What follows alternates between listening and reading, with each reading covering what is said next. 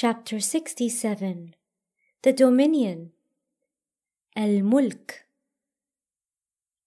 In the name of God, the most compassionate, the most merciful. Exalted is He in whose hand is the dominion of the universe, and who has power over all things. This chapter begins by discussing the seven heavens, God's dominion, and the dual role of the seven heavens, and concludes by talking about soil and groundwater, all of which are signs of God's all comprehensive and infinite mercy. Tabaraka, exalted is He, which inaugurates this chapter, refers to the blessings of God's dominion and kingdom. The various words derived from this root signify providing service and comfort. Barakat, blessings, derived from the same root, indicates goodness and kindness. The phrase in whose hand should not be taken literally, for here, hand refers to God's dominion and willpower that govern the world. The divine epithet, Qadir, determining all things, declares that God decrees everything in due measure. This world is subservient to His rules and laws, which bring order and thus negate chaos, so that everything occupies its proper place. Who has created death and life in order to test you, which of you is better in performing the most benevolent deed?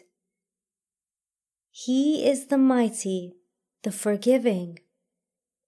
The verse refers to death as one of God's creations.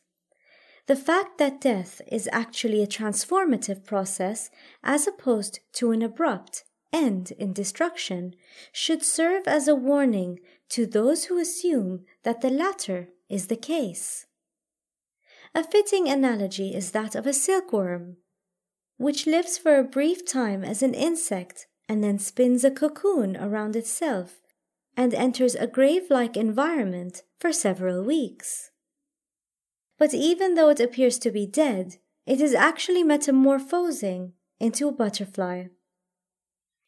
The phrase, in order to test you, which of you is better in performing the most benevolent deed, answers humanity's deepest question What is the purpose of life and death? This test is not concerned with the number of deeds performed, quantitative, for the purpose of creation is to engage in kinder and more virtuous deeds, qualitative. This indicates creation's real purpose, an opportunity for humans to show who engages in the most benevolent deeds. If people lived forever, they would have far less incentive to reflect upon the quality of their actions. But knowing that their time on earth is limited, they should strive to make the most of the time allotted to them. The verse's last part, He is the mighty, the forgiving, emphasizes a crucial point. God is forgiving, despite being mighty and powerful whereas powerful individuals are less forgiving and more prone to retaliate. Who created seven heavens, one above the other, you will not detect any disharmony in the creation of the compassionate. Look again. Can you see any flaws?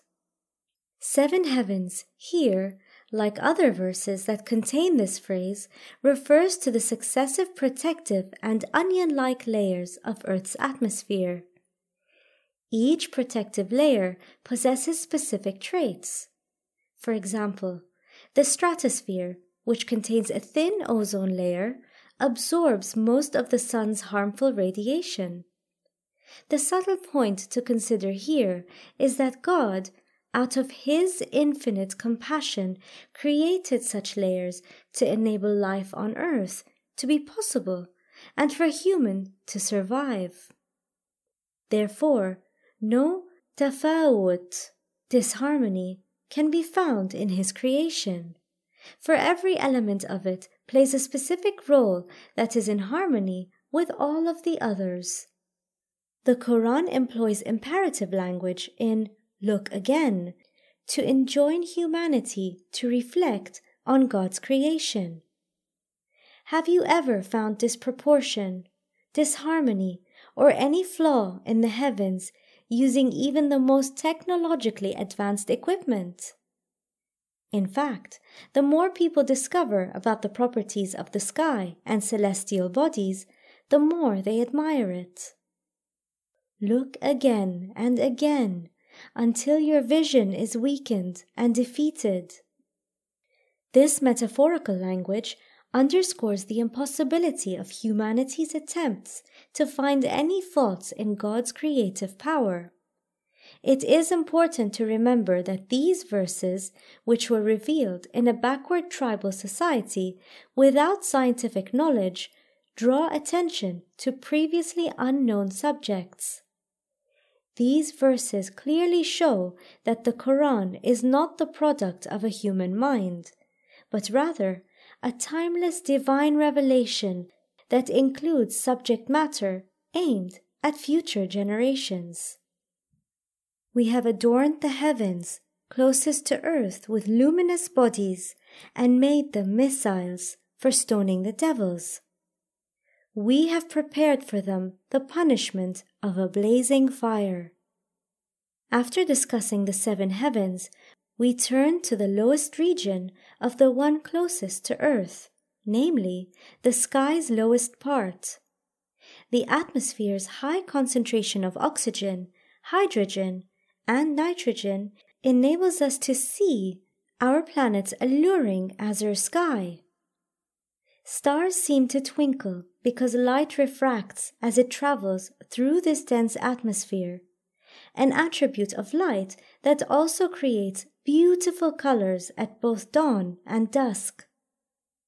Only we can enjoy this beautiful kaleidoscope, for beyond Earth's atmosphere the sky resembles a blackboard covered with scattered chalk dust. The Quran uses shaitan, devils, to describe any creature that distances itself from God's mercy by transgressing the limits of its essence. In general, anything that violates the natural order and strays from its literal or figurative orbit, ordained path, has become harmful, and so may be called shaitan.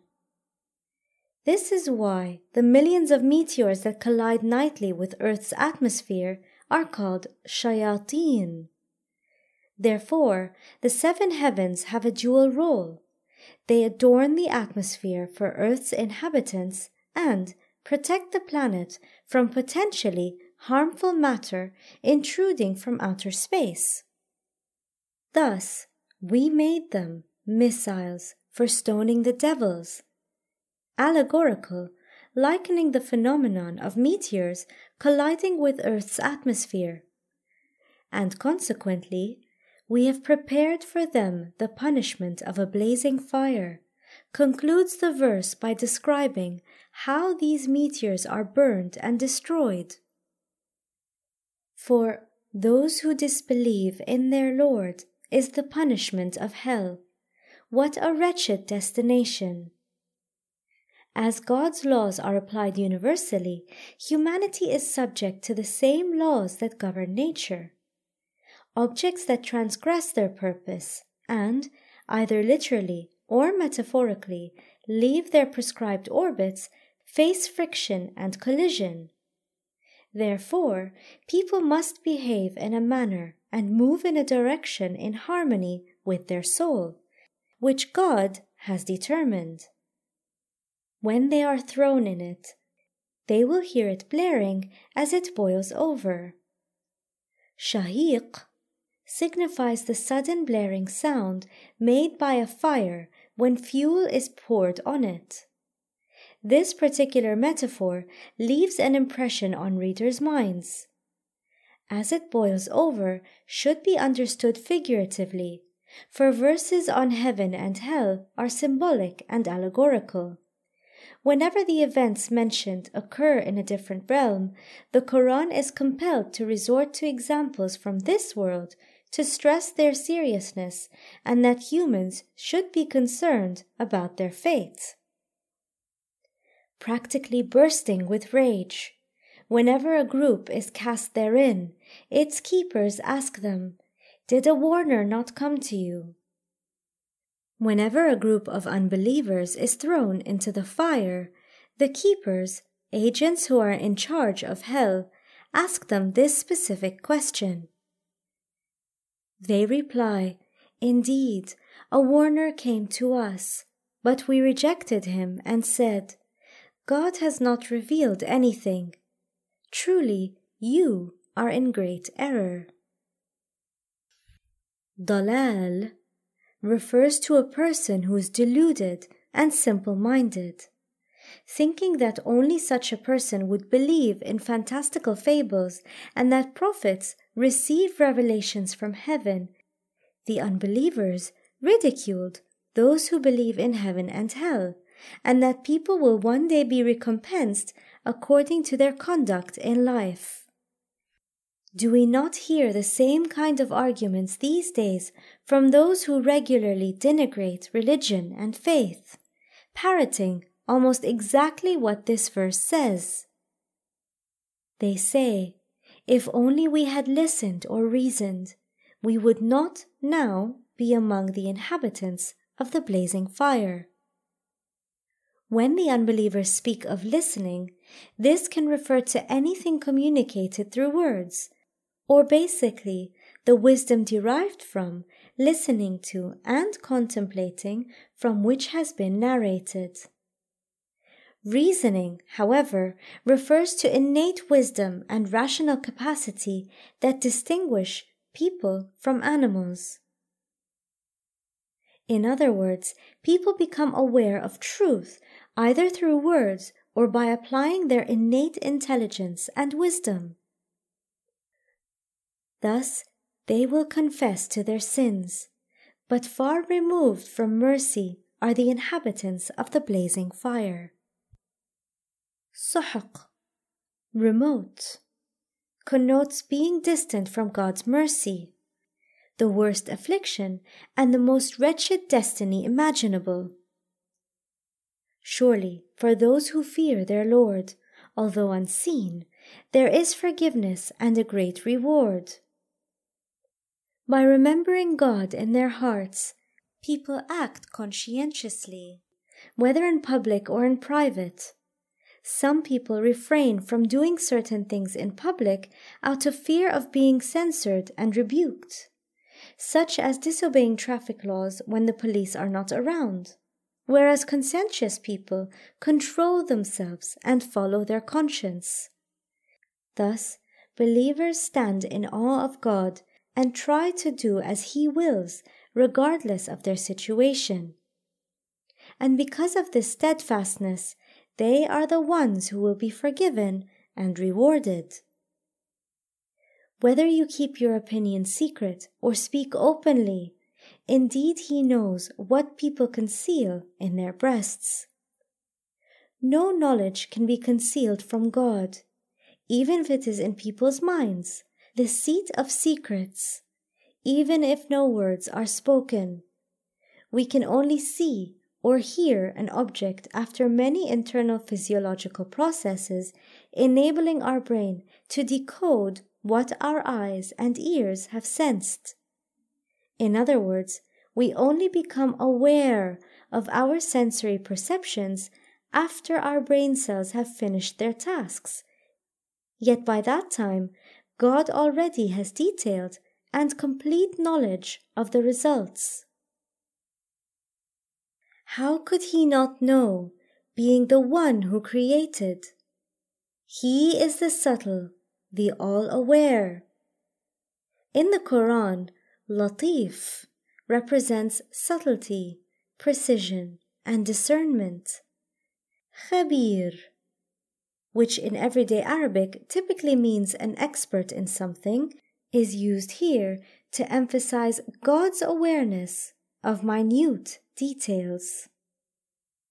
He is the one who made earth manageable for you, so traverse all of its remote corners and eat of his provision, and to him will be the resurrection. One can traverse earth because its outer layer is solid ground, as opposed to being dusty, which impedes movement, or entirely rocky, which impedes plant growth. Our planet evolved and became manageable for humanity, and thus we can travel to all of its corners by roads, ships, and other means of transport and eat of His boundless provisions. We are to enjoy these blessings and opportunities for a fixed time, after which He will summon us back to return to Him. The Quran now moves on to remind humanity of several facts via a few rhetorical questions. Do you feel secure that He who is in the heaven will not make earth swallow you up when it quakes violently? Have you somehow become secure from the one who holds authority over heaven and earth? Do you not realize that life would be impossible if earth experienced constant convulsions? Why do you not reflect on who has granted you such a blessing? Or do you feel secure that he who is in the heaven will not send a storm of stones like a tornado or a whirlwind upon you. Then you will know what my warning means. Could life be sustained if volcanoes were constantly spewing lava, or if violent whirlwinds were continually pelting you with sand, dust, and pebbles? Those before them rejected the message. How terrible was my reproach! Do they not see the birds above them spreading and closing their wings? None upholds them except the compassionate, for he sees all things. Who has granted birds their light and flexible wings so they can fly? Is it someone other than the compassionate? This verse proclaims the compassionate exclusive power to keep birds in the sky at a level that neither disturbs their flight patterns nor causes them to plummet to the ground. They fly at certain altitudes and, at times, passively ride the air currents. How can any of these be ascribed to anything but God's willpower? Is this not the way human lives on earth? Is humanity not suspended between heaven and earth? Hundreds of physical laws, including gravity, have collectively created an environment on earth that can sustain human life. Thus, humanity's preservation is another sign of His compassion. What force is there to help you aside from the compassionate? Truly, the unbelievers are only deluded. Who is your true benefactor and protector if not the compassionate? Do you imagine that those upon whom you rely can actually help you? Instead of relying only upon God, people are drawn to powerful and affluent people because attaining protection through their power is alluring. However, this verse exposes this false supposition by questioning whether such worldly forces are viable substitutes for the compassionate support and protection. The ungrateful unbelievers reject the truth and are deluded by their failure to realize that only God is their true guardian. All of nature's various forces, as well as powerful people, are His creations and therefore totally subservient to His will. Who will provide for you if He withholds His provision? Yet still they persist in their insolence and aversion to the truth. The previous verse explains that our desire to avoid harm draws us to those we perceive are powerful, whereas this one reminds us that seeking rizq, livelihood, motivates us to ask others, like our employers, to provide it in return for our labor. We thereby tend to forget that God, the provider, is the sole source of true help and protection. Although only God can meet all of our needs and thereby enable us to survive, humanity's delusion of autonomy causes people to rebel and separate themselves from the compassionate. Is one who walks fallen on his face more guided than one who walks upright on a straight path? Who is more guided, those who crawl with their gazes lowered to the ground, or those who look straight ahead and set their sights on the horizon? This simple question indicates the existence of two kinds of people self centered individuals who are attached to the material world and preoccupied with their interests and baser instincts, and forward thinking individuals who set goals and are focused on the hereafter. While members of the first group become stuck due to their obsession with life's baser aspects, members of the second group set their sights on loftier horizons and remain vigilant. The next verse explains who has enabled humanity to discern the straight path and true guidance. Say, he is the one who brought you into being and endowed you with hearing, sight, and understanding. How little you give thanks! Insha, creation, implies creating from nothingness of something that had no prior existence. God endowed people with eyes, ears, and hearts so they can connect with the external world as one of His most important blessings. The Quran says humanity has been blessed with a high degree of understanding through the agency of eyes, ears, and a heart, center of faculty of discernment that exists in no other species. Only people can deduce general conclusions from incomplete or imperfect information because only they can reason, think, plan, and learn. Finally, this verse reminds us that we must be continually grateful to the one who has endowed us with the blessings of guidance and knowledge. Say, He is the one who multiplied you on earth, and back to Him you will be gathered. The command say emphasizes the education offered by the Quran. The figure used here for the Creator who granted you life and multiplied you on earth is that of a farmer who scatters seeds on the land. But then we are told that back to him you will be gathered. Humanity will be rewarded in the hereafter with the fruit of the seeds it has planted and grown on the land. And they ask, When will this promise be fulfilled if you are truthful? Beginning with this verse, the discussion changes from the assertion of divine unity to the hereafter. So often has its existence been doubted that people would ask the prophets and their adherents when this promise would be fulfilled or how a dead person who has turned to dust could live again. Say, only God has sure knowledge of it. I am only a clear warner. The Quran emphatically states that Muhammad does not know when this event will occur, for that knowledge is unique to God. For example, if people knew that it would occur 1,000 years in the future, most likely they would be very relaxed and unconcerned. But if they knew that it could occur within the next two months, most likely they would begin preparing for it.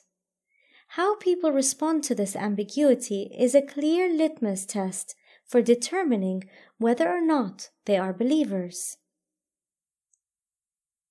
But when they see it come close, the faces of those who disbelieve will be downcast, and it will be said, This is the promise for which you were calling.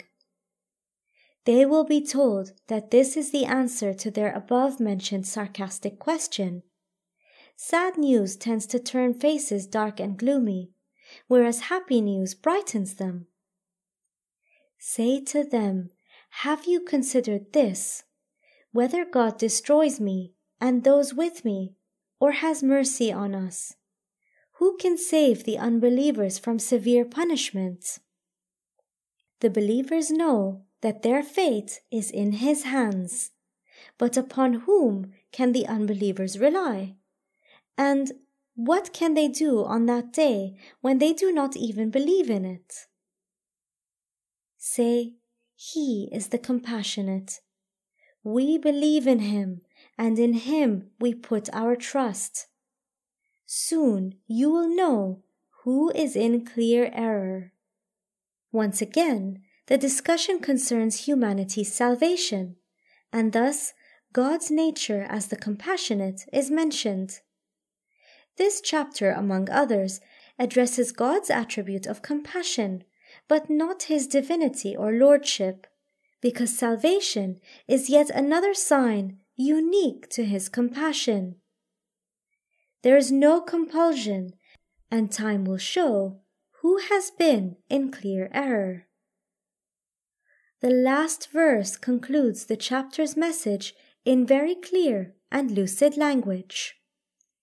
Say, Have you considered if all of your water were to disappear into the ground, who then could restore flowing water?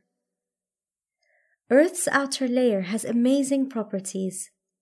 If it were like impenetrable igneous rocks, then water would either flow directly into the oceans and seas or evaporate.